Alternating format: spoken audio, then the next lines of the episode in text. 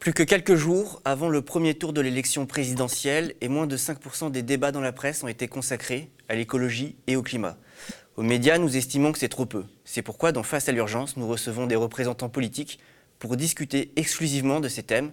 Et aujourd'hui, nous recevons Cédric Villani. Cédric Villani, bonjour. Bonjour, Rémi Kenzo Pages. Alors, Cédric Villani, vous êtes euh, mathématicien, médaillé Fields en 2010, directeur de l'Institut Henri Poincaré de 2009 à 2017. En 2017, vous rejoignez la campagne d'Emmanuel Macron et vous êtes élu euh, député LREM.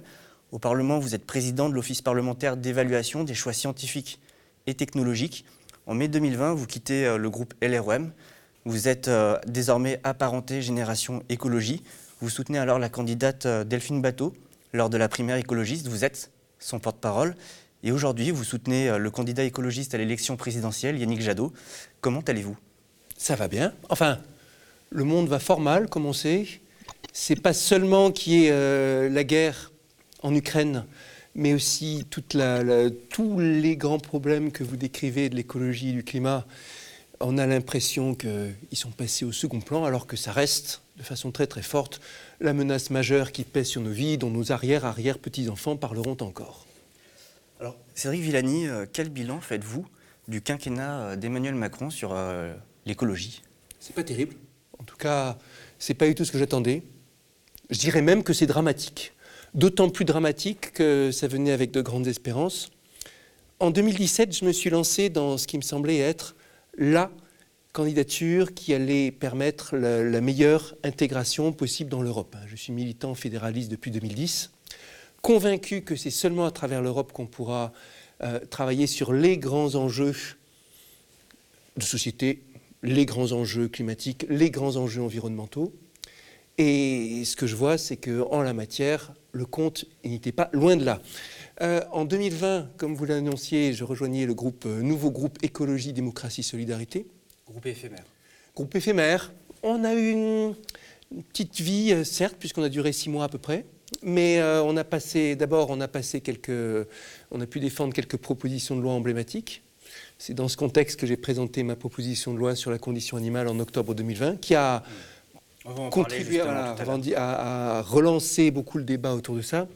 C'est aussi dans ce contexte qu'a été lancée la proposition de loi de ma collègue Alban Gaillot sur euh, le réaménagement de, l'avortement, de l'IVG, en particulier l'extension du délai de recours à l'IVG de 12 à 14 semaines. Et donc, euh, cette loi a finalement été votée après un certain nombre de, péripéties. Donc, euh, euh, on peut dire que ce groupe, si éphémère qu'il ait été, il a eu un, impact important. Alors, j'annonce aussi que, enfin, je note aussi que même après la dissolution du groupe, on était tombé à 14, ce qui était en dessous du, seuil pour constituer un groupe. Voilà, du seuil de 15. 10 des 14 sont restés de façon informelle, même en tant que non inscrits, dans ce collectif. Aujourd'hui, tous sont euh, apparentés euh, au pôle écologiste, soit ELV, soit Génération Écologie, soit les Nouveaux Démocrates. Et euh, ça a été, ça a continué à être jusqu'à maintenant une façon de structurer notre action publique. Il faut préciser, notamment, ce groupe était en partie euh, l'idée par euh, Delphine Bateau, que vous soutenez, et par euh, Mathieu Orphelin, qui a également soutenu Yannick Jadot. Mathieu, Mathieu Orphelin et Paola Forteza étaient président et présidente, co-président de ce, de ce groupe.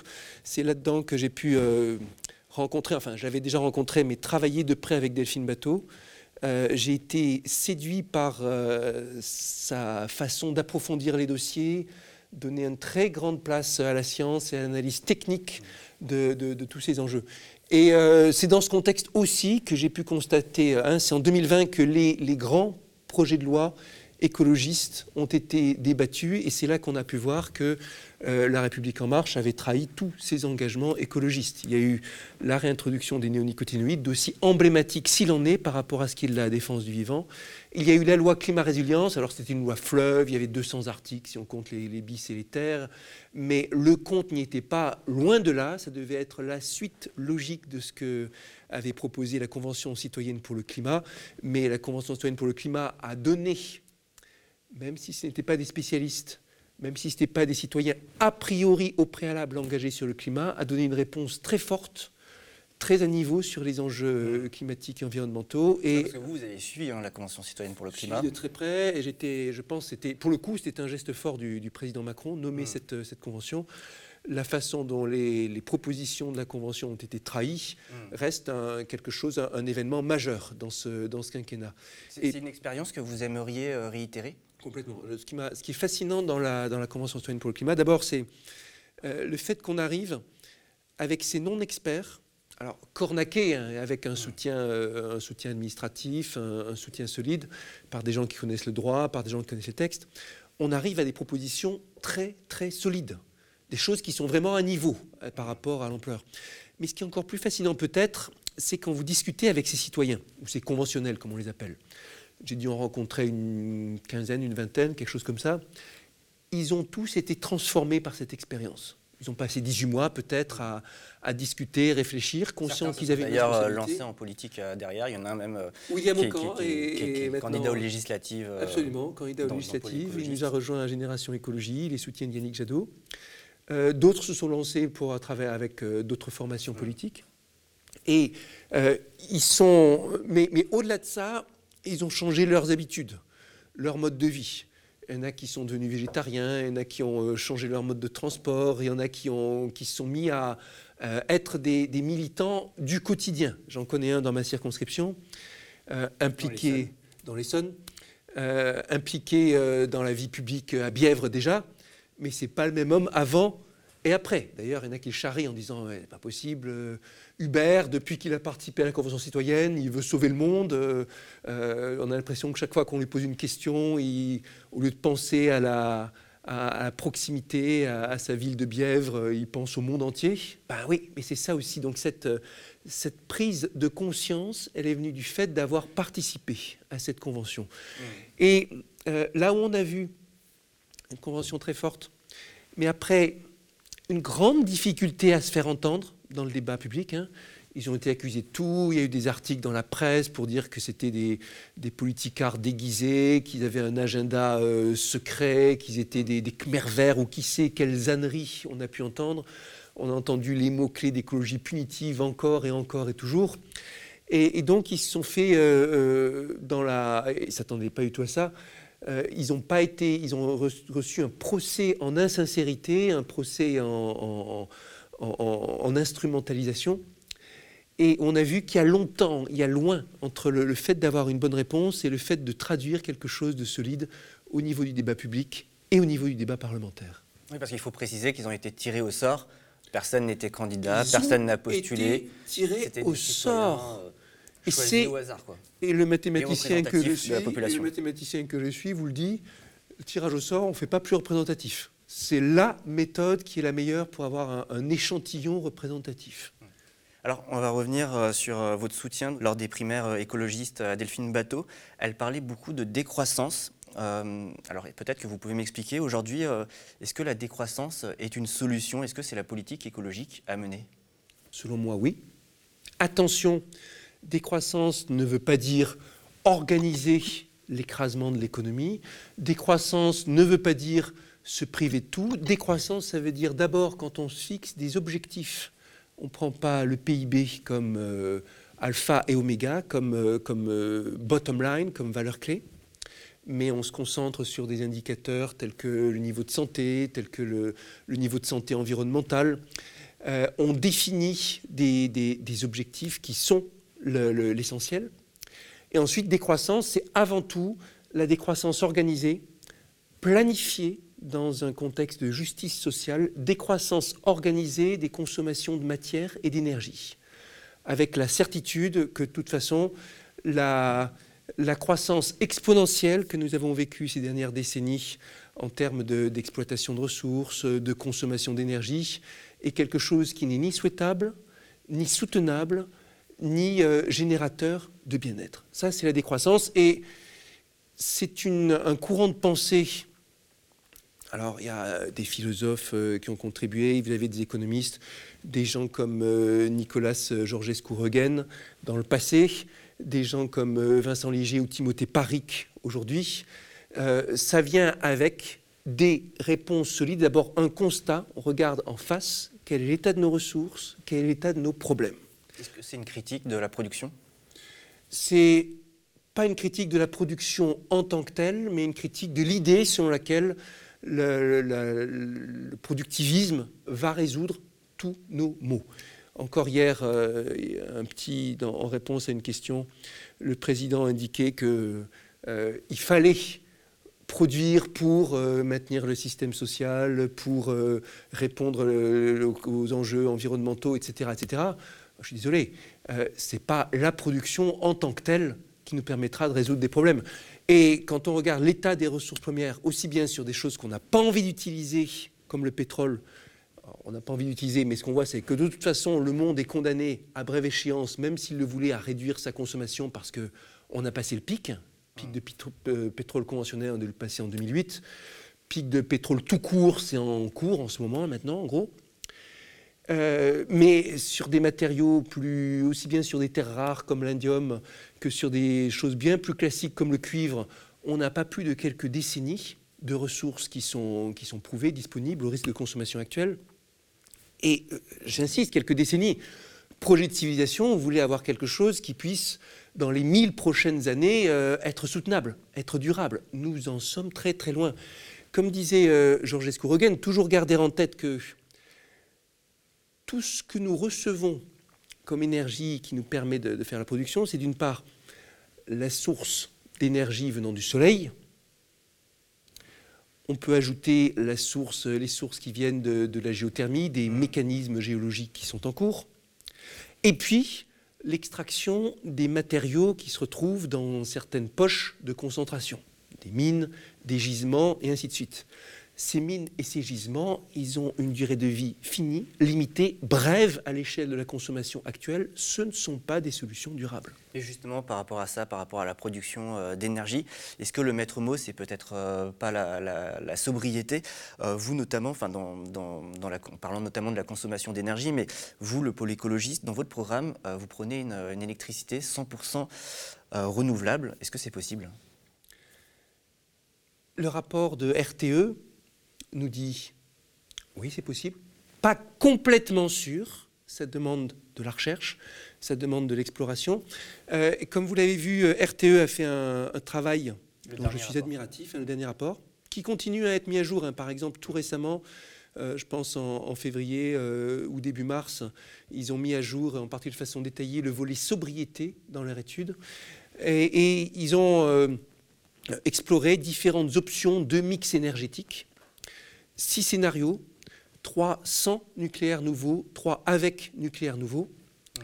Et euh, euh, dans chaque cas, des options, un peu plus de réindustrialisation, ou beaucoup plus de réindustrialisation, ou euh, variante avec davantage d'hydrogène, si on euh, se rend compte que finalement l'hydrogène, ce sont des voies technologiques qui marchent bien, qui se généralisent. Un scénario sobriété dans lequel on tient compte aussi des usages de façon forte. Et euh, euh, trois de leurs euh, scénarios sont des scénarios qui sont des propositions 100% énergie renouvelable, soit horizon 2050, soit horizon 2060. Ce qu'ils disent bien, attention, c'est qu'il y a dans ces scénarios une part d'incertitude, une part de pari sur l'innovation technologique. Je peux l'expliquer facilement. Énergie renouvelable, vous avez l'hydro- l'hydroélectrique qui est déjà bien utilisé, un peu de- de- d'usage de, l'énergie des marées. Euh, vous allez avoir euh, du biométhane et pas mal de, gaz renouvelable. Vous allez avoir des, éoliennes, vous allez avoir du photovoltaïque. Il y a dans le plus gros déploiement là-dedans, le, cœur de ce, qui, euh, de ce qui est gagnable, des marges de progression, c'est l'éolienne et c'est le photovoltaïque. Dans tous les scénarios de RTE, que ce soit avec nucléaire ou sans nucléaire, vous avez multiplication des éoliennes et du photovoltaïque par des facteurs de 3, 5, 10 en fonction des différentes options. Éolienne et photovoltaïque, c'est renouvelable. C'est euh, cependant, comme on sait, intermittent. Le jour où vous avez pas de soleil, pas de vent et une pointe de consommation, comment vous faites? Pour ça, il vous faut un mécanisme de stockage d'énergie ou des mécanismes qui permettent de lancer des pointes d'énergie à la demande quand il faut. Dans un scénario 100% renouvelable, il faut que ce soit le gaz renouvelable qui euh, remplisse ce rôle. Ça veut dire des centrales à gaz renouvelable de façon forte, déployables, utilisables en temps, en temps réel à la demande. Est-ce que c'est faisable? Peut-être. Et ce que nous dit RTE, c'est que ce n'est pas impossible, ça demande de la recherche et du développement. Vous avez parlé des éoliennes, mais justement, euh, par rapport à ça, en plus de sept parcs d'éoliens à venir en mer, vous souhaitez déployer 3000 éoliennes euh, terrestres supplémentaires avant 2027. Bon, les éoliennes euh, sur terre et sur mer aussi, d'ailleurs, c'est un petit peu un sujet polémique là. comment vous allez choisir les sites d'implantation des éoliennes? Il y a une composante démocratique qui correspond à l'acceptation, la, voire la demande par les collectivités locales, par les citoyens. Et en la matière, il ne faut surtout pas forcer les choses quand c'est euh, euh, quelque chose qui est, qui est, rejeté. Il y a une composante euh, technique. Les éoliennes, bien sûr, il faut les installer en priorité là où les conditions de vent sont les plus favorables, là, où on a, là où ça s'accommode bien des, des, usages. Et évidemment, il y a le terrestre, il y a l'éolien en mer proche des côtes et il y a l'éolien en mer loin des côtes.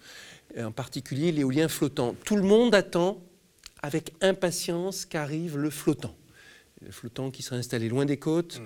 avec euh, moins de dégâts sur les, moins de gêne en tout cas, moins de perturbations sur le, sur le littoral que ce qu'on peut avoir avec de, de, l'offshore. Le, non flottant, euh, notamment, il pose des problèmes dans les fonds. Euh, alors, les problèmes, ça dépend du site, ça dépend, de, ça dépend sur quoi. Euh, parfois, ça va être les travaux qui peuvent être quelque chose de dérangeant. Euh, il y a tout un, tout un débat en ce moment sur le parc de Saint-Brieuc. Et euh, des études, par exemple, on se demandait est-ce que ça va être quelque chose de grave par rapport à la, pêche, à la récolte de coquillages en particulier? Et, et, ce qu'il semble, c'est que ce n'est pas vraiment un perturbateur pour la, pour la, pour la vie marine. Euh, il y a des débats qui continuent encore sur la question des oiseaux, et en particulier le plus fin des Baléares, dans le cas précis de, Saint-Brieuc. Mais euh, globalement, des constats plutôt rassurants sur la question de la, biodiversité et de l'éolien euh, offshore dans ce cas-là. Dans notre parc, peut-être ça sera différent. On a de toute façon besoin d'avoir des retours d'expérience au fur et à mesure. Le rapport avec la pêche vient aussi de façon forte. Si le parc éolien est une zone dans laquelle, euh, qui est sanctuarisée, dans laquelle on ne pêche plus, ça va aussi avoir un impact intéressant par rapport à la biodiversité. Je vous rappelle que de toute façon, nous sommes dans un contexte de surexploitation du monde euh, marin, de surpêche, et que c'est bon de ménager des zones qui soient euh, vierges d'exploitation. Alors l'enjeu, c'est aussi celui du transport. Et vous, vous aimez particulièrement un mode de transport, c'est celui euh, qui est le vélo. Vous voulez en fournir notamment un à chaque jeune. Euh, votre société rêvée, c'est une société du tout vélo. Oui. Pendant euh, des années, j'ai cru que la solution dans le transport, ça viendrait des véhicules autonomes partagés, le genre qui vous, hmm. qui vous prendrait, qui vous lâcherait, qui, etc., qui serait une sorte de service à la demande. J'ai complètement révisé ma position là-dessus. Le véhicule de demain, c'est le vélo électrique comment on fait si on n'aime pas le vélo? Il euh, y a une petite minorité de gens qui sont allergiques au vélo, mais je vous dis vraiment une petite minorité. Euh, et si déjà tout, le monde qui euh, peut se mettre au vélo s'y met, ça change la donne. vélo, c'est quelque chose de, bon structurellement. D'abord, dans un contexte urbain, ici on est à Montreuil, c'est à coup sûr, comme dans au moins toute la petite couronne parisienne, c'est à coup sûr le moyen le plus rapide et le plus sûr de se déplacer d'un point à un autre, plus rapide que les transports en commun, plus rapide que les voitures. Et euh, euh, c'est aussi le vélo quelque chose qui, euh, outre le fait que c'est décarboné, outre le fait que ça consomme très peu de matière, hein, l'impact carbone d'un vélo, euh, de la batterie d'un vélo, c'est genre le centième de l'impact euh, de, la, de la batterie d'une voiture. C'est aussi quelque chose qui est bon pour la santé, de façon très forte. Hein. Ça vous fait faire votre exercice modéré. Allez, 30 minutes, 15 minutes, 30 minutes, une heure en fonction de vos, déplacements tous les jours. Deux heures si vous êtes un gros, si vous déplacez beaucoup. Euh, il y a des études là-dessus qui vous montrent que c'est carrément euh, un, grand responsable de, la santé a déclaré s'il y avait un, médicament rendait les mêmes services que la pratique du vélo, on l'appellerait le médicament magique. Quelque chose d'incroyable. Pas d'effet secondaire, un bon effet sur le, sur le stress, un bon effet sur, le, sur le, la, forme physique, euh, sur le poids, etc., etc. Donc vous avez là quelque chose qui est bon à la fois pour l'environnement et pour la santé. Mais d'ailleurs, vous voulez euh, lancer une grande filière française euh, du, du, vélo, notamment en termes de euh, fabrication et de, de, réparation. Tout cela, ça va demander un énorme aménagement du territoire. Et énorme aménagement du territoire. Réorganisation. Je me, permets de, je me permets de challenger ce que vous dites. Certes, ça veut dire des pistes cyclables partout, mais une piste cyclable, ça coûte 10 fois moins, parfois 100 fois moins qu'une route ça, ça coûte beaucoup moins à construire parce que ce sont des petites, petites installations. Ça a besoin d'être renouvelé moins souvent, tout simplement parce que les vélos, ils usent la route beaucoup moins vite que les voitures, encore moins vite que les poids lourds, bien sûr. Donc, ce sont des petits investissements. Partout, et je le vois aussi dans, dans ma circonscription, je le vois en Essonne, les exécutifs locaux renaclent à installer les pistes cyclables, c'est une question de culture. Mmh. Ils ont été euh, habitués depuis 50 euh, ans à ce que l'investissement structurant, ce soit le développement de la route, et que ce soit ça qu'il faut passer, défendre encore et encore inlassablement dans les projets. Et là, on leur dit, écoutez, non, non, il y a un truc urgent, c'est la piste cyclable, ce sont des petites choses, des petites choses. Mais ils le mettent encore en dessous des piles.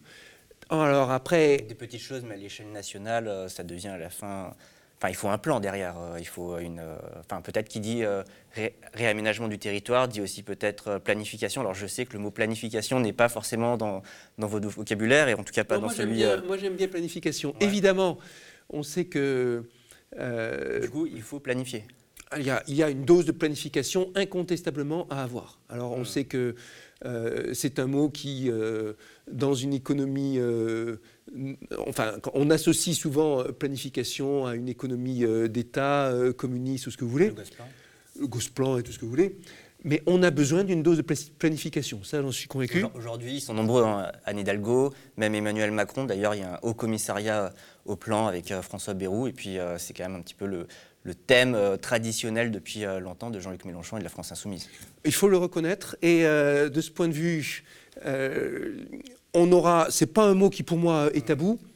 L'un des documents les plus marquants qui soit sorti pour moi ces dernières années sur la, transition écologique, c'est le plan de transition de l'économie française du Shift Project de, Jean-Marc Jancovici, euh, et qui a, le gros avantage de proposer une trajectoire en disant voilà à quoi doit ressembler la France d'ici 10 ans, d'ici 30 ans, Comment est-ce qu'on aboutit en 2050 à la neutralité ou quasi-neutralité carbone? Quel remaniement ça demande dans l'aménagement du territoire, mais aussi dans l'économie? Euh, par exemple, pour prendre juste un exemple, ce plan, il prévoit que la transition vers l'agroécologie, ça représentera plus 500 000 emplois à l'échelle 2050. 500 000, c'est phénoménal. Ça veut dire qu'après, dans, dans, ce contexte-là, on ne peut pas juste laisser le marché décider de qui euh, va avoir envie d'être agriculteur, de travailler dans ce secteur. Il faut qu'il y ait des campagnes de sensibilisation, des euh, euh, fonds qui soient investis systématiquement de façon forte pour accompagner les agriculteurs dans la transition, pour faire rêver les jeunes sur le fait que l'agriculture agroécologique, demain, ça sera l'un des... ça sera le, le ferment majeur de la France, et ainsi de suite. On a besoin de ce regard générale planifiée. Planification à partir du moment où vous dites il faut qu'on a tous ensemble qu'on aboutisse à, un échelon, à quelque chose qui soit euh, euh, zéro carbone, à quelque chose qui, où le, comportement soit vertueux globalement, on n'y échappe pas. Cependant, il faut surtout pas croire que quelqu'un va juste donner le plan et que tout le reste va suivre. Vous avez besoin d'adhésion de la part des citoyens, vous avez besoin de, démocratie et de discussion. Tout à l'heure, on parlait de la Convention citoyenne pour le climat. Je suis très favorable à ce qu'il y ait des conventions locales dans les territoires qui permettent justement de s'approprier les enjeux, qui permettent des discussions dans la presse locale, euh, dans, les, dans les institutions. On se dit, ah, voilà, les citoyens, ils ont, ils ont réfléchi, ils, ont, ils proposent ça. Et, et cette adhésion sur le terrain, elle fera beaucoup pour, euh, pour euh, euh, que, les choses se fassent effectivement. Dans le, cas de l'économie historique soviétique planifiée, il faut se souvenir que dans les années 50, grâce à la planification et grâce aux techniques mathématiques qui allaient avec, particulier le travail de, de, Leonid Kantorovitch, quelque chose qui me parle beaucoup. Euh, j'ai travaillé sur ces théories de transport optimal pendant des années. Beaucoup d'économistes pensaient à travers le monde que l'économie soviétique allait devenir la première du monde. Hmm. Il y avait cette peur de la part des économistes occidentaux. Là, ils ont une économie planifiée, ils vont pouvoir faire les choses de façon optimale. Ils seront bien mieux que nous. Il y a eu un bon économique. Hein. Il y a eu un bon économique au début. Il y a eu au début un bon économique incontestable. Et puis après, ça a stagné. Et puis après, ça s'est écroulé. Et euh, il s'est retrouvé que, d'abord, il y avait toutes sortes de, euh, de failles et d'absurdités dans lesquelles, sur le terrain, c'était organisé de façon contraire à l'intérêt. Tout étant planifié, vous, avez, euh, vous allez profiter de telle ou telle aide avec un comportement qui est aberrant, vous allez faire semblant que ceci est là. Toutes sortes de toutes sortes d'occurrences de, de, de, ces paradoxes qui sont liés au dilemme du prisonnier, genre ce qui est intéressant pour l'individu n'est pas forcément ce qui est intéressant pour la, pour la communauté. Et là, on a vu qu'au niveau démocratique, au niveau des citoyens, ça ne suivait pas et que tout l'esprit qu'il pouvait y avoir dans la planification était dévoyé.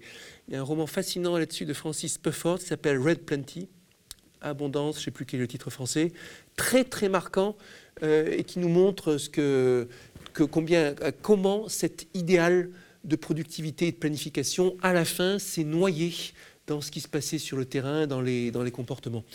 Parce que la euh, planification n'était pas faite à la bonne échelle. Euh, parce qu'elle n'était pas, pas démocratique, elle était imposée. Et les, les, choses ne suivaient pas. Vous pouvez avoir, vous planifiez ceci, alors vous avez des, des, des, des, tableaux. Alors à l'époque, ce n'était pas des tableaux Excel, mais vous avez des tableaux qui vous donnent des objectifs, qui vous mm. disent que ceci, qui vous disent de cela. Mais sur le terrain, comment ça suit?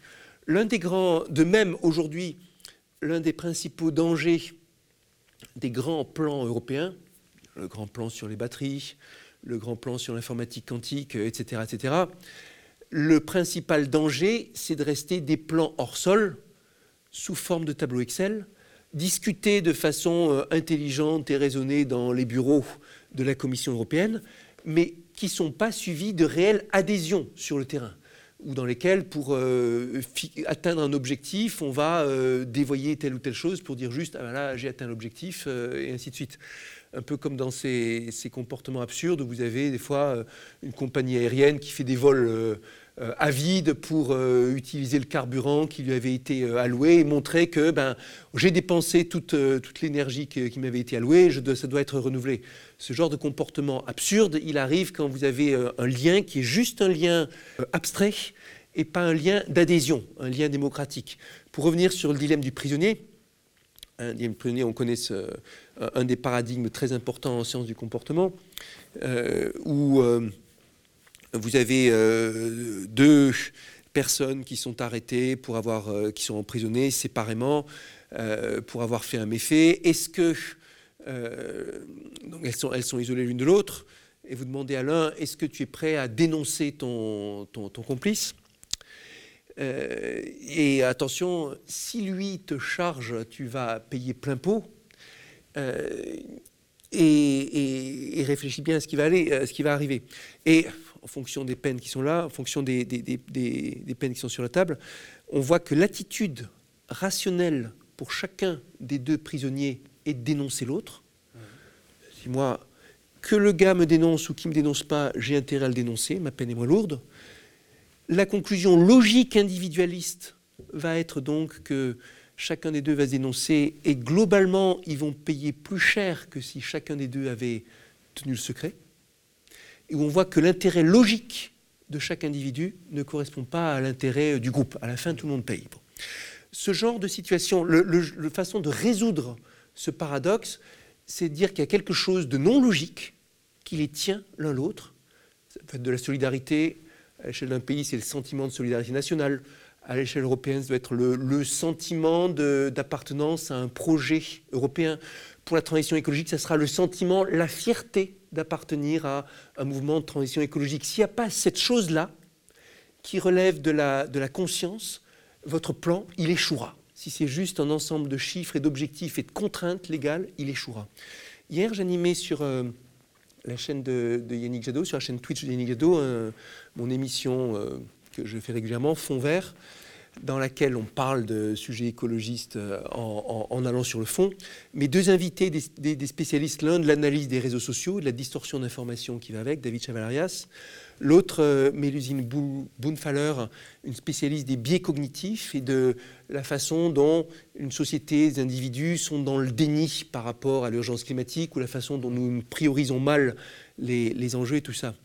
Et ils ont insisté sur le fait qu'il est impossible de réaliser une transition écologique, il y a besoin de changement de comportement, si on ne travaille pas sur l'adhésion de la société et des individus. Et le, levier numéro un, c'est la puissance de la norme sociale et la puissance de l'effet d'imitation. Vous voyez autour de vous les gens qui changent de comportement, vous changez de comportement spontanément. Dans votre famille, tout le monde se met à devenir végétarien, ça va devenir naturel de devenir végétarien où euh, vous voyez que les, gens affichent fièrement qu'ils participent à tel ou tel mouvement, c'est quelque chose qui d'un coup ne vous paraît plus absurde. Alors qu'à contrario, vous savez que vous ne devez pas prendre votre voiture et trouver d'autres solutions, mais vous voyez tout le monde autour de vous, c'est naturel, qui va prendre la voiture en trouvant toutes sortes de, bonnes raisons pour le faire. Vous allez aussi prendre voiture en disant bon, c'est vrai, mais les choses, c'est pas prêt, c'est pas le moment, etc. Pas ici, pas maintenant comme ça. Justement, le moyen de vous convaincre que c'est ici, maintenant et comme ça qu'il faut le faire, c'est si vous voyez autour de vous des exemples. Et dans la transition écologique, on est bien embarrassé parce que le gros, l'essentiel de ce qui euh, euh, a de l'impact, c'est des choses qui ne sont pas visibles comme ça. Vous voyez quelqu'un, vous voyez la façon dont il s'habille, c'est pas directement quelque chose qui a trait à, l'impact écologique. Vous savez pas, c'est pas marqué sur son front s'il prend l'avion tous les mois ou si euh, c'est un usager du vélo, et ainsi de suite. Mais pourtant, euh, la, question de la planification, elle n'est pas forcément, c'est pas forcément un thème qui est porté, en tout cas, il n'est pas porté dans le, programme de Yannick Jadot. Euh, là, ce que vous me dites, euh, c'est que vous, à titre personnel, en tout cas, vous reprenez un petit peu euh, cette question de la planification. Bon, on l'a vu hein, pendant les primaires écologistes, certains en ont un petit peu parlé, mais finalement, là, vous vous ralliez quand même à cette idée de planification écologique aussi telle qu'elle est portée, par exemple, par la France insoumise. Une dose de planification, ça va être ça.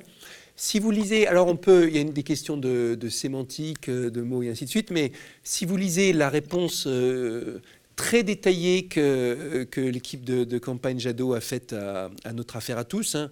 Il y a plus de 30 pages sur euh, la façon dont la France doit, tout ce, que, tout ce qui doit être mis en œuvre pour aller, euh, euh, pour être au rendez-vous des objectifs zéro carbone 2050.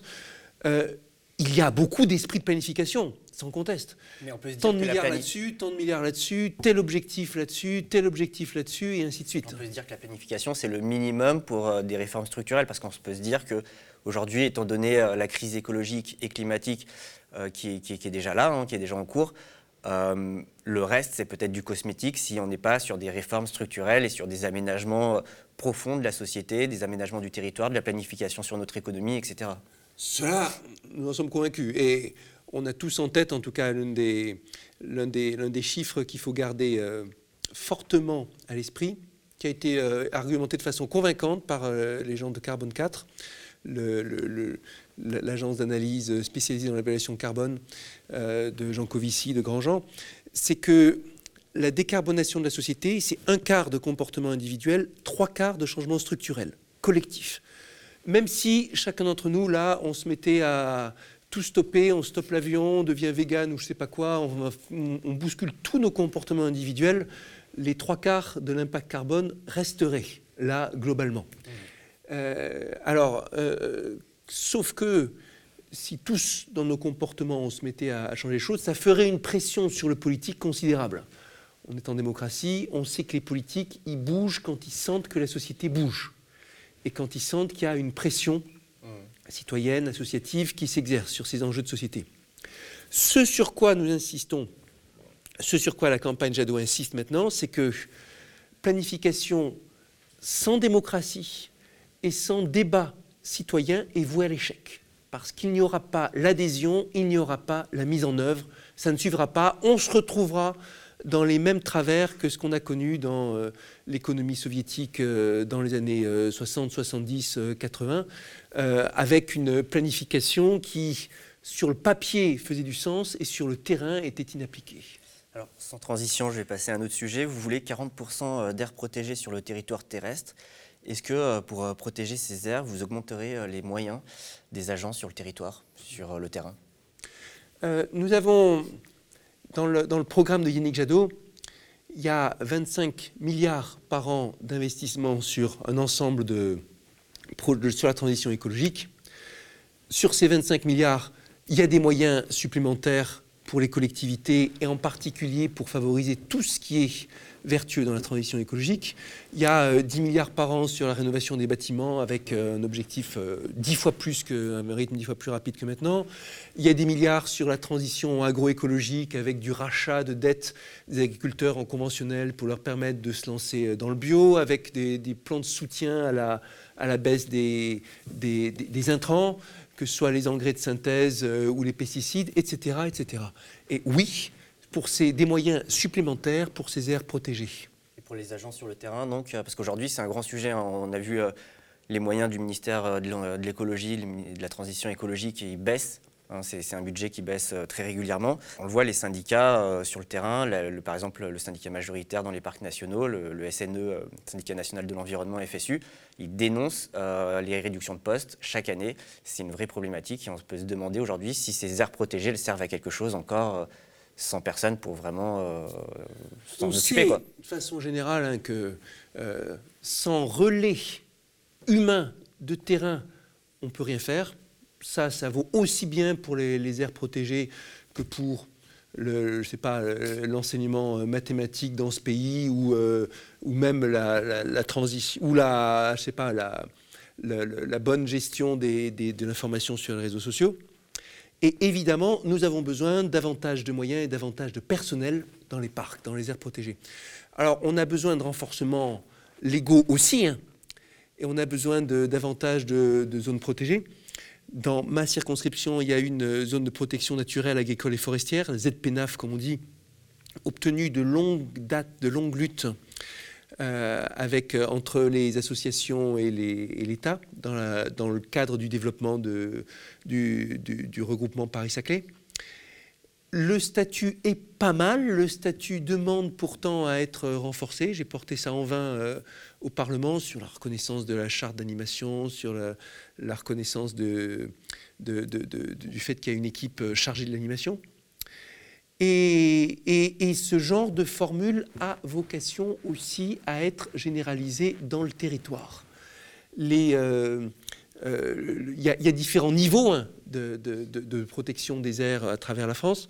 Celle qui est vraiment solide, c'est celle des, la plus solide, celle des parcs nationaux. Mais il y a euh, tout un ensemble de, toute une gamme de, protections qui ont globalement besoin d'être renforcées et généralisées. Et je suis heureux que vous alliez sur le terrain des parcs, des, réserves, de la protection. Quand on pense environnement, aujourd'hui, tout de suite, on pense climat. Ah, les, rapports du GIEC, euh, qui sont euh, vraiment une grande euh, aventure scientifique extraordinaire, un consensus, de consensus mondial scientifique, et puis qui, en 30 ans d'existence, ont progressé, progressé dans la pédagogie, dans le consensus, dans l'analyse, dans les prédictions. Et puis le, fait que ce soit tellement important les questions climatiques, c'est un, truc qui, marque. Et encore aujourd'hui là, on, a, on a un épisode de, de gel dont on se dit bien qu'il va être euh, dramatique pour les, pour les cultures, pour les récoltes. Maintenant, attention, du gel en avril, c'est pas forcément de la, neige en avril, c'est pas forcément quelque chose de grave en mm. soi. C'est quelque chose qui qu'on voit de longue date. Ce qui est grave, c'est que juste avant, il y a eu un épisode chaud où on était euh, en t-shirt dans les rues et tout ça. L'épisode chaud arrive. Euh, vous avez les, le, débourrement qui arrive, hein, les bourgeons qui, qui, sont là, qui, euh, qui, qui, se sentent plus, qui se disent voilà, c'est le printemps, et puis après arrive le gel qui vous tue tout. Donc c'est bien une question de dérèglement et c'est bien derrière la question du réchauffement aussi, le fait qu'on va avoir davantage d'épisodes euh, extrêmes, de chaleur, de, froid, de pluie qui seront euh, plus concentrées et autres. Donc ça, on y pense très très fort. Mais l'autre grand, grand pilier de la catastrophe écologique en cours, c'est le vivant c'est la biodiversité, c'est la protection. L'effondrement de la biodiversité, notamment. L'effondrement de la biodiversité. Et c'est pas du tout moins inquiétant mm. que, le climat. Et justement, vous, vous regrettez qu'on ne parle pas suffisamment euh, d'écologie, enfin de biodiversité notamment, et que le, le- le- le- le gros peut-être du débat, c'est le climat, mais pas forcément cette crise de la biodiversité qu'on est en train de vivre. Ah, complètement. Je, euh, je- chaque fois qu'il y a dans, dans une réunion, dans un document, dans du programme et autres, quand on dit euh, climat, je dis toujours on rajoute biodiversité. Dans toutes mes interventions, j'y suis attentif. En fait, si on veut être complet, selon moi, euh, sans prétendre à originalité, il y a la question climatique, la question de biodiversité, la question des, ressources et la question de la pollution. Ce sont les quatre euh, grands cavaliers de l'apocalypse de l'effondrement qui est en cours et contre lequel il convient de résister du plus fort. Mais les questions de, de préservation de la biodiversité sont pas du tout moins inquiétantes. On parle d'un million d'espèces menacées à travers le monde, peut-être 10% de la, de la- de- de- des espèces ou quelque chose comme ça. Euh, L'effondrement des, des- des mammifères, c'est quelque chose de, de phénoménal. La sixième extinction de La masse. sixième extinction, c'est même quelque chose de, de- de ravageur par rapport à la représentation qu'on a du monde. Nos, nos ancêtres, ceux qui faisaient des, fresques euh, dans les grottes euh, de Lascaux et autres, Chauvet, représentaient surtout des animaux. hein. C'était le- l'essentiel de ce qui les faisait rêver, de ce qui les fascinait. Il suffit de voir comment les enfants sont fascinés aujourd'hui aussi par les animaux, par l'histoire d'animaux, pour voir à quel point c'est quelque chose d'important et de majeur. Aujourd'hui, les animaux sauvages, les vertébrés terrestres, animaux sauvages, représentent 4% de la masse des, des vertébrés terrestres. 4%. Tout le reste, c'est les humains, les animaux domestiques et le plus gros, les animaux d'élevage, le bétail. C'est quelque chose qui est d'une tristesse infinie. C'est là le- une sorte de privatisation par l'humanité de l'ensemble du vivant. Et là-dedans, vous avez effondrement des mammifères, effondrement des, des- des- des- des vertébrés en général. Vous avez l'effondrement des insectes. Mm. Quelque chose de dramatique, Et d'essentiel hein, pour nos survies, notamment pour l'agriculture. essentiel Pour, pour notre survie, pour l'agriculture, pour la survie des autres espèces. hein. pour la survie des autres espèces. Maillon essentiel de la chaîne alimentaire. et ce maillon essentiel de la chaîne alimentaire, de la régulation, de, de tout l'ensemble. On a là quelque chose qui est absolument dramatique. On a fait une étude euh, à l'OPEX récemment, à l'Office parlementaire d'évaluation des choses scientifiques et technologiques. président. Voilà. Euh, une sénatrice euh, de l'Union centriste, euh, Annick Jacquemet, qui a présenté et coordonné une note concernant l'effondrement des insectes. L'Union centriste n'est pas spécialement un parti écologiste, mais la note est vraiment vous présente quelque chose d'absolument dramatique. Un effondrement, une division par trois de la masse des insectes en quelques décennies sur dans nos contrées une responsabilité claire et incontestable des pesticides, de l'artificialisation des, terres, euh, des pratiques d'agriculture, de la pollution lumineuse, une euh, injonction claire à renverser la vapeur immédiatement tout de suite. Vous lisez la note qui est basée uniquement sur des auditions de scientifiques de l'INRAE, du CNRS, euh, qui ne sont pas des institutions partisanes a priori. Vous lisez ça, vous dites, ben voilà, ça, on a un programme écologiste qui en découle naturellement, spontanément. D'ailleurs, on parle beaucoup du GIEC, euh, qui est, euh, qui est- l'organisation internationale qui étudie le climat, mais il faut savoir qu'il y a son, euh, son équivalent sur les questions de biodiversité, l'IPBES. On en parle très peu. Vous regrettez de façon générale peut-être le traitement médiatique de ces sujets, notamment leur invisibilité, d'ailleurs aussi peut-être leur invisibilité dans le débat actuel, le débat électoral? Oui, euh, invisibilité, inaudibilité. D'ailleurs, je vais vous apprendre quelque chose. euh, désolé, ce sera mon petit côté prof. La, la- la prononciation normalisée, recommandée, c'est IPBES. De la même façon que GIEC, on a IPBES. Mais en fait, on l'entend tellement peu dans le débat public qu'on ne sait pas comment ça, comment, comment ça se prononce. baisse une fois sur deux. et- Voilà, bon. Euh, euh, et et, et alors, travaille dans des conditions plus difficiles que le GIEC, parce qu'on euh, ne sait pas combien d'espèces sur Terre, euh, parce que les, euh, les, les causes d'extinction, enfin, dans le cadre du, GIEC, l'ennemi majeur, c'est le carbone, bon, aussi le méthane, les, les- gaz à effet de serre en général, mais c'est un ennemi très bien identifié. Dans le cas de l'IBES, les, causes de- de- de- de- d'extinction des espèces, c'est plus varié. Il y a la surexploitation, il y a la pollution, il y a l'utilisation des terres, il y a le, réchauffement climatique est aussi l'un des piliers des fondements d'espèces. Vous avez les espèces invasives qui, viennent aussi, donc vous avez quelque chose de plus varié. Et, ils travaillent dans des conditions plus difficiles, leurs rapports sont beaucoup moins précis, leurs euh, propositions sont beaucoup moins, euh, beaucoup moins claires. Le chiffrage des budgets, hein, on sait maintenant à peu près combien coûte une politique climatique, alors que une politique de biodiversité à l'échelle mondiale, c'est beaucoup moins clair. Vous avez des estimations très, très, très fluctuantes par rapport à ça. Mais on devrait en parler. Alors pour le coup, vous disiez tout à l'heure, euh, on a consacré 5% de notre temps de débat. Moins de 5%. Moins de 5%. Sur les 5%, allez, sur les 5%, peut-être que 4% ont été occupés par le climat. Il a dû rester peut-être 1% pour la biodiversité on devrait en parler tous les jours en vrai, vu, le niveau de gravité que c'est. Tous les jours, il devrait y avoir un truc sur la disparition de telle espèce, sur la nécessité de revoir les, de préserver des terres, euh, de mieux garder les parcs, euh, de sortir des, pesticides, pesticides, fongicides, insecticides, tous ces biocides comme on le dit. Alors, et on devrait parler aussi des freins et des mécanismes qui sont là on devrait parler de la, de la, façon d'aller euh, découvrir, explorer, étudier cette, euh, cette, biodiversité, en utilisant les ressources culturelles aussi. pourquoi je dis ça? Parce que euh, vous vous souvenez quand, quand, Don't Look Up est arrivé, ce film. Justement, j'allais vous en parler. Voilà, on va, on va venir sur Don't Look Up.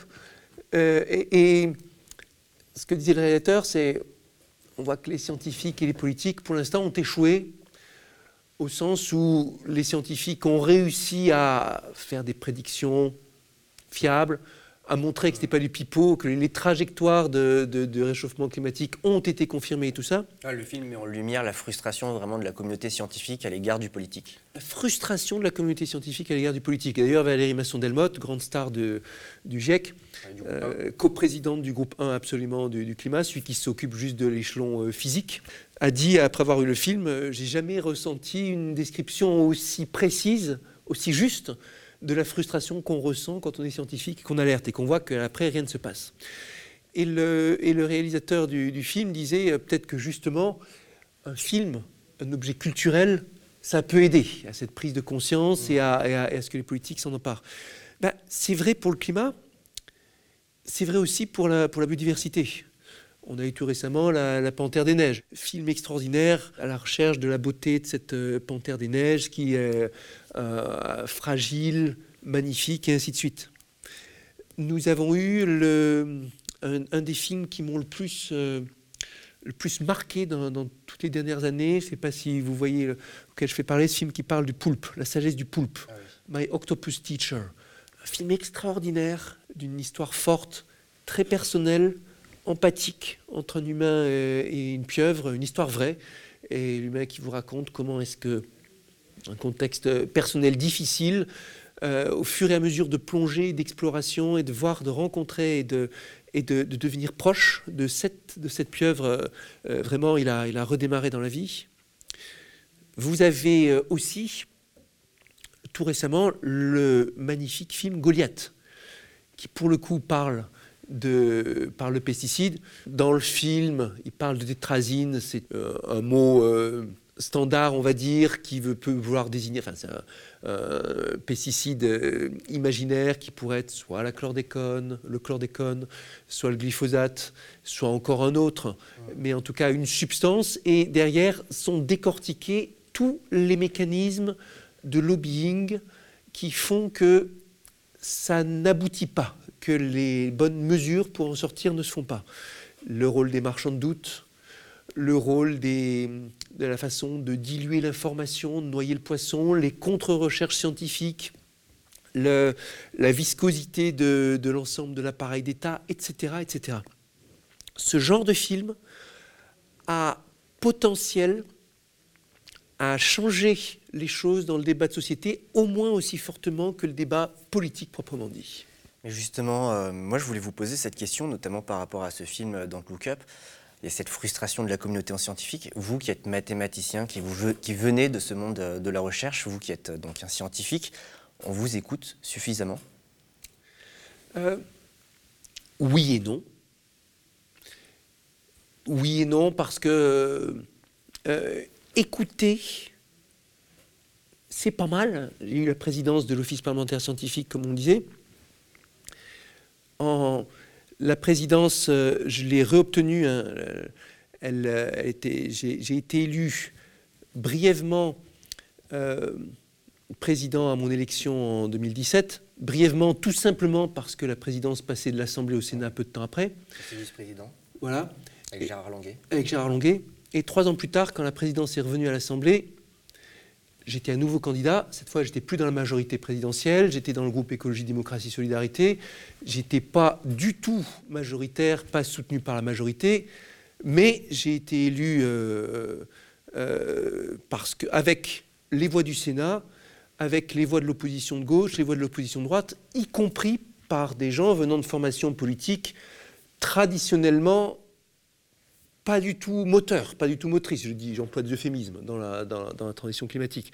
Euh, par exemple, les LR ont été, quand on a vu le débat parlementaire sur le climat, ont été une force de frein extraordinaire en, cherchant à vraiment abaisser toute l'ambition euh, climatique et tout ça, bien pire encore que le, que le, gouvernement pour le coup. Pourtant, ils ont voté pour moi. Gérard Longuet, le vice-président, et LR. Et LR, voilà. Ils ont voté pour moi, convaincus que j'organiserais le débat de façon objective, euh, résolu et qu'on aurait des, rapports qui soient aussi euh, solidement que possible adossés sur la science. De ce point de vue-là, ils m'ont fait confiance. Et de ce point de vue-là, euh, il y a une écoute à chaque fois, les rapports de l'OPEC sont discutés, écoutés, etc. Le problème, je dirais, il est même après. Il n'est pas dans le fait d'écouter, dans le fait d'arriver à parler, il est dans le fait que ça entraîne une action. Euh, et, dans le, si vous voulez, dans le, fait qu'il y a comme psychologiquement l'ensemble du système qui se disent allez, on y va. Qu'est-ce qui se passe quand le rapport du GIEC sort Que dit le gouvernement? Est-ce que le gouvernement conteste le rapport du GIEC? Pas du tout. Est-ce qu'ils disent que c'est un problème grave? Oui. Est-ce qu'ils disent qu'il faut prendre des mesures fortes? Oui. Est-ce qu'ils prennent des mesures fortes après? Non c'est pas tellement une question d'écoute qu'une question de action et de se motiver, d'oser prendre les mesures fortes. Ça, ça a été pour moi une grosse, euh, une forte leçon, je dirais, et ça a fait partie de la façon dont, des raisons pour lesquelles je suis sorti de la majorité. Quand, quand je défendais des, propositions de loi telles que euh, sur la condition animale, euh, et où je disais sortie de l'élevage intensif, dans la foulée du référendum pour les animaux, avec sortie de l'élevage intensif à horizon 2040, sortie de l'élevage en cage à horizon 2025, etc., etc. Et on voyait avec tous les arguments à l'appui. Et je voyais des gens dans la majorité qui disaient oui, effectivement, il faudrait faire ça, oui, c'est convaincant, oui, c'est solide, bien informé, tout ça. Mais au moment de passer à l'acte, non. Non, mais c'est trop dur de passer à l'acte maintenant, on va se fâcher avec un tel, il faut prendre plus de temps, l'heure n'est pas venue, etc d'accord avec vous, mais disant oui, on va le faire, mais pas maintenant, pas ici, pas comme ça. Parce que vous parlez de l'élevage intensif, mais justement, c'est quelque chose de. La sortie est préconisée par le GIEC. La sortie, ben, bien sûr. La sortie est préconisée par le GIEC euh, pour plusieurs raisons. D'abord, euh, globalement, l'humanité consomme trop de viande. Hein. Les rapports de, de l'IDRI vous disent qu'à l'échelle européenne, si on veut passer à l'agroécologie, euh, il faut diminuer par deux ou trois la consommation de viande. Euh, le, fait qu'on ait un cheptel bovin trop important à l'échelle mondiale, ça a des effets importants sur le, sur le bilan méthane. Euh, mais aussi, rien que la production de viande, ça exploite beaucoup de surface agricole, tandis que si cette surface agricole est directement exploitée pour la consommation humaine, le rendement est bien meilleur. Donc, globalement, il faut sortir de là, sortir de l'élevage intensif. Et des gens vous disent, on est on est d'accord, on comprend les arguments. Je prends un autre exemple le glyphosate, pour revenir sur euh, ce qu'on évoquait sur, euh, sur Goliath. Dernier débat parlementaire sur le glyphosate, en commission des affaires économiques, celle où je siège, et celle où, j'en suis convaincu, qui est la plus pertinente pour les enjeux, pour les enjeux écologiques, parce que les vrais obstacles, ils sont de nature économique, il faut réarranger les intérêts, revoir il y a des gagnants, des perdants, euh, il y a les questions de justice sociale qui viennent avec. Donc c'est vraiment au niveau de l'économie que se situent les, obstacles. Et donc dans ce débat sur la question du glyphosate, bon, à part peut-être les LR, personne n'a soutenu que le glyphosate était inoffensif pour la santé. Tout le monde a dit, euh, je vais dire de façon, euh, de façon crue, ouais, c'est une saloperie le glyphosate. Moi, j'ai même argumenté que si on veut être cohérent, c'est quelque chose comme 80% des, des, molécules qui sont aujourd'hui utilisées dans les, dans les biocides qu'il faut interdire. Euh, et que ça sera une conséquence logique du changement des règles à l'EFSA, l'agence européenne qui s'occupe de, la mise sur le marché des, produits phytosanitaires et des autres produits. Le groupe majoritaire, celui qui représente le gouvernement, enfin celui qui même bord que le gouvernement, ils ont aussi dit le euh, glyphosate, on sait, c'est un poison, etc. Mais, mais on ne peut pas sortir parce qu'il n'y a pas de produit de remplacement, parce qu'on ne sait pas maintenir le, rendement euh, si on sort du glyphosate, etc. Donc à la fin, ils ne discutent pas le constat, ils entendent la voix du scientifique, mais c'est pour des raisons économiques, pour des raisons de, pour des raisons de, courage, de chambouler les choses, qu'ils ne se lancent pas. Ça, ça a été une leçon pour moi, parce que ce que j'ai compris dans les débats, c'est que vous pouvez... Euh, euh, vous dire ce qu'il faut, c'est une bonne expertise scientifique au sein des partis politiques, c'est pas faux.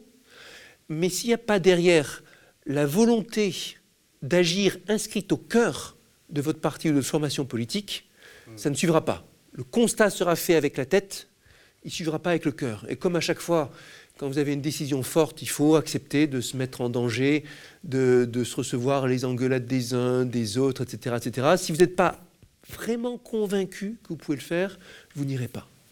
Vous avez parlé de l'élevage euh, juste avant, mais justement, il y a une question que je voudrais vous poser avant qu'on aille à la fin de cette émission, parce que je pense que c'est un sujet important. Vous parlez beaucoup de la question animale, et vous parlez notamment de sentience. Euh, vous avez par exemple employé le terme lors euh, du meeting de Yannick Jadot à Paris, au Zénith. C'est un terme pourtant peu utilisé dans les débats politiques. Bien sûr. La sentience, on va dire, ce espèce de mix entre le fait d'avoir euh, des émotions, d'avoir de la conscience, et cette euh, euh, réalisation forte que, au plan cognitif, les animaux sont proches des humains, que les humains sont des animaux de toute façon, comme on sait, et qu'il y a derrière une, un ressenti. Des êtres sensibles. Des êtres sensibles, des, des, des, des émotions dans ce, que pas sont pas juste des êtres biologiques, mais aussi des êtres euh, faits de sentiments, d'émotions et de ressentis. Alors, aujourd'hui, la science est très forte là-dessus.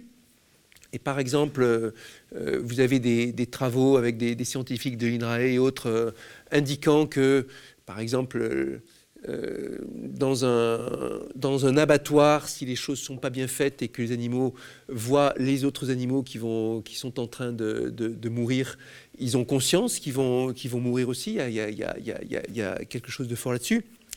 Maintenant, cette idée sur laquelle les émotions fondamentales des humains, les émotions fondamentales des animaux sont les mêmes, elle remonte au moins à Charles Darwin.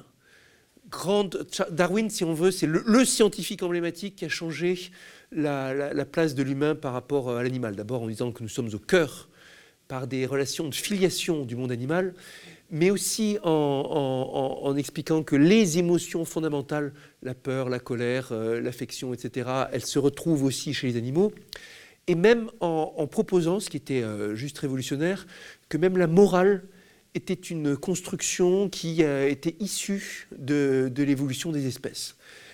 dans cette cette idée qu'il y a des choses qui sont bien, des choses qui sont mal, que peut-être le propre de l'humain, si on veut en chercher un, et sur le plan de l'éthique, le fait de s'interroger soi-même sur qu'est-ce qu'on doit faire en cas de dilemme sur le bien et le mal.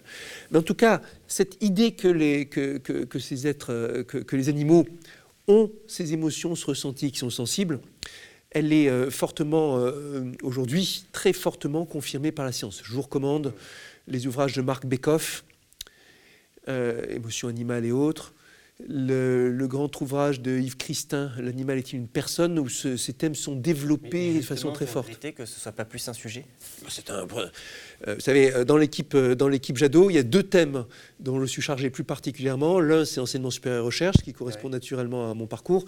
L'autre, c'est la condition animale, qui pour moi fait partie des, des, des, plus grandes urgences et des, choses les plus parce que quand, vous regardez la quantité de souffrance extraordinaire qui est générée aujourd'hui autour de nous, de façon cachée souvent dans, des fermes-usines, dans des élevages euh, intensifs fermés, où les poulets sont entassés à 22 du mètre carré, euh, où les porcs ont un, mètre carré par, par individu et ainsi de suite. C'est quelque chose qui est juste insupportable. je vais rajouter deux choses. D'abord, je vous parle des scientifiques, c'est normal, je viens de là, mais cette idée que les animaux ont des émotions et sont des êtres sensibles, c'est aussi du bon sens. N'importe qui qui a un chien, qui l'observe, qui sait aussi, qui comprend les intentions et tout ça, le, niveau d'affection, d'amour qu'un chien peut porter à un humain, c'est quelque chose qui est juste phénoménal. Comment pourrait-on imaginer que vous avez certains animaux, les animaux domestiques, qui sont des animaux euh, aimants, sensibles et tout ça, et d'autres, ceux qu'on entasse dans une usine, euh, euh, qui sont les lapins qu'on va mettre dans, des cages et qui vont pas pouvoir de toute leur vie sauter et gambader, soit eux juste des robots. C'est quelque chose d'inconcevable, c'est juste de la schizophrénie. Donc, il faut le dire, nous avons aujourd'hui, par, alors, par centaines de millions, hein, ces individus sensibles qui sont entassés dans des conditions indignes aujourd'hui en France.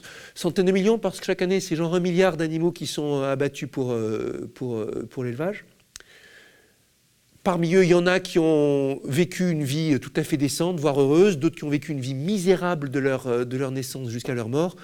Et euh, le gros de ces animaux, la plus grande, grande partie, c'est l'élevage intensif. Euh, ne surtout pas croire ceux qui vous disent qu'en France, on a un modèle d'élevage respectueux euh, de l'animal. C'est un mensonge. En France, il y a plusieurs modèles d'élevage, certains respectueux et d'autres qui sont d'une tyrannie absolue. Vous avez encore cité des, recherches scientifiques pour expliquer euh, votre position, notamment sur la question de la sentience. Quelle place pour la science en politique? Est-ce que vous conseillez, par exemple, à vos collègues euh, écologues, climatologues, agronomes, etc., de, faire de la politique, de venir se présenter, d'aller euh, d'aller s'engager?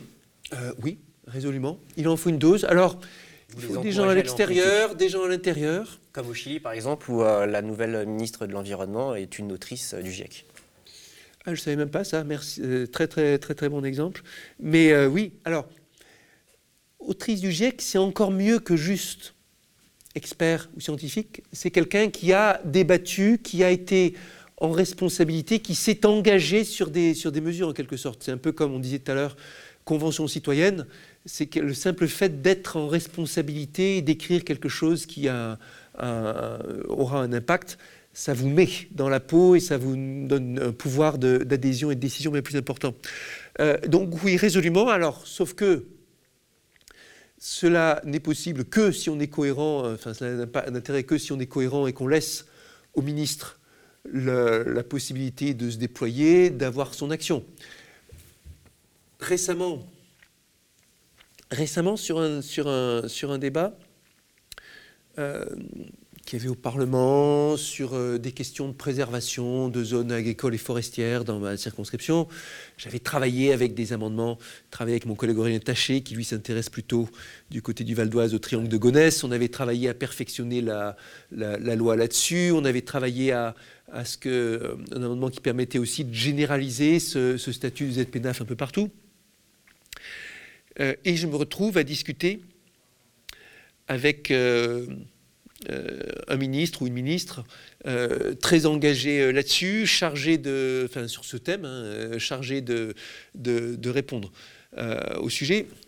Et je dis, voilà, tu comprends, c'est très important qu'on puisse faire passer cet amendement. Sur le terrain, il y a une contestation très forte, il y a des associations, il y a même une ZAD qui est en train de se créer, on a besoin de donner des gages, etc. Réponse du ministre, attends, je vais voir ce qu'ils m'ont mis ce qu'ils m'ont mis, ça veut dire quoi? Ça veut dire, je vais voir les éléments de langage rédigés pour moi par le cabinet du Premier ministre. Évidemment, si vous vous retrouvez dans un régime où le ministre récite des éléments de langage qui sont définis par un cabinet de techno à Matignon, ça n'a aucun intérêt d'avoir quelqu'un qui est scientifique, qui est expert du GIEC ou ce que vous voulez. Donc il y a aussi une question là derrière de où est le pouvoir et à qui on donne la responsabilité. Quand on, quand on parle d'action euh, gouvernementale et l'État, on pense au gouvernement, on pense au, président, on pense trop au président. Hein. La position euh, officielle de la campagne de Yannick Jadot, c'est euh, le septennat non renouvelable pour, le, pour la présidence.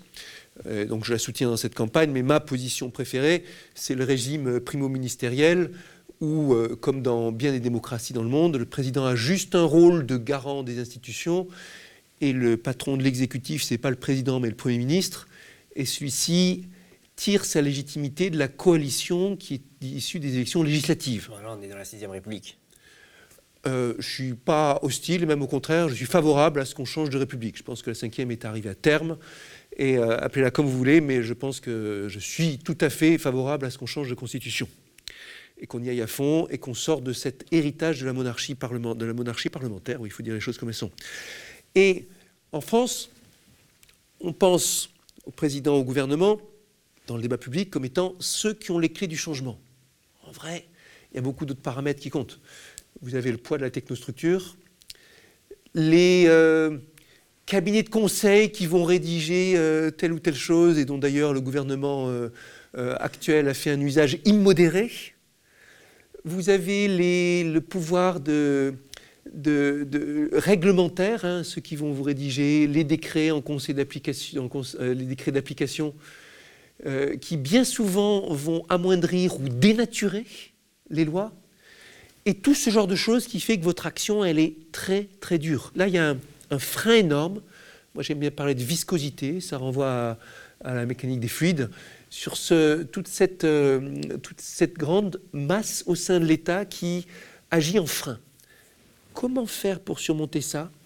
La seule façon, c'est que cette masse, qui aujourd'hui est une force de frein, soit elle-même une force d'accompagnement.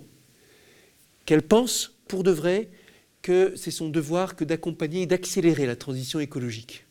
Donc là, on revient à cette question de prise de conscience.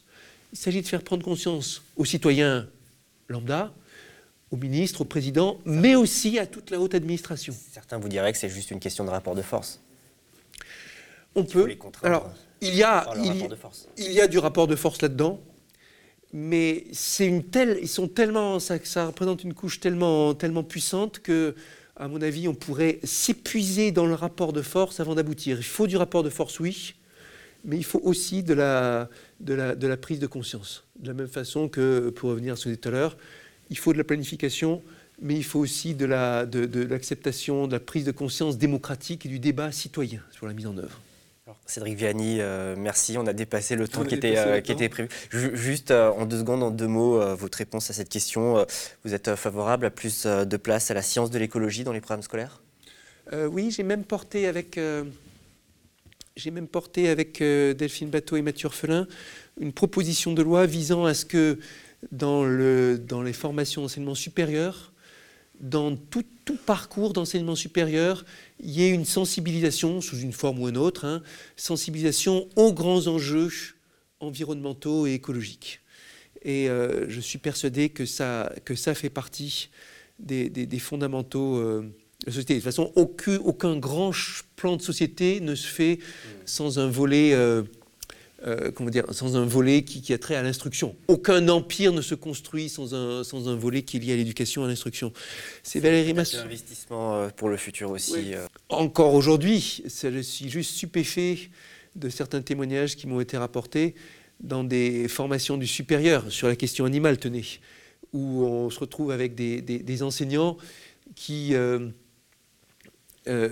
qui continuent d'instiller des idées fausses sur l'élevage, sur la consommation de viande, sur euh, le rapport à l'alimentation, sur l'importance d'avoir une alimentation plus végétale et qui vont à contre-courant de ça. Quelque chose, y compris dans des prépas bio. C'est quelque chose qui est inquiétant et c'est quelque chose sur quoi il faut agir forcément pour changer la société demain. Merci Cédric Villani, merci d'être venu euh, aux médias. Vous allez vous représenter aux législatives? On verra bien. Pour l'instant, le problème, ce sont les présidentielles. Et comme, comme vous l'avez bien signalé, je suis soutien résolu, indéfectible de Yannick Jadot, convaincu que le programme des écologistes est celui qui tient le plus compte d'ailleurs des enjeux de la science, science dure et sciences humaines dans ce contexte. Merci Cédric Villani. Je le rappelle à ceux qui nous regardent, vous pouvez également retrouver euh, ces entretiens sous forme de podcast, donc sur toutes les plateformes d'écoute. Euh, n'hésitez pas à nous soutenir, à liker euh, ces vidéos, à les commenter, on vous lira également. Et puis bien sûr, partagez, partagez autour de vous. C'est comme ça aussi qu'on fera connaître un petit peu le média et ses entretiens et l'émission Face à l'urgence. Merci encore d'être venu sur le plateau du Média. Merci Rémi Kenzo Pages et bravo pour le sérieux et la solidité de votre préparation. Bravo aux médias, bon courage, toutes mes, tous mes voeux. Merci.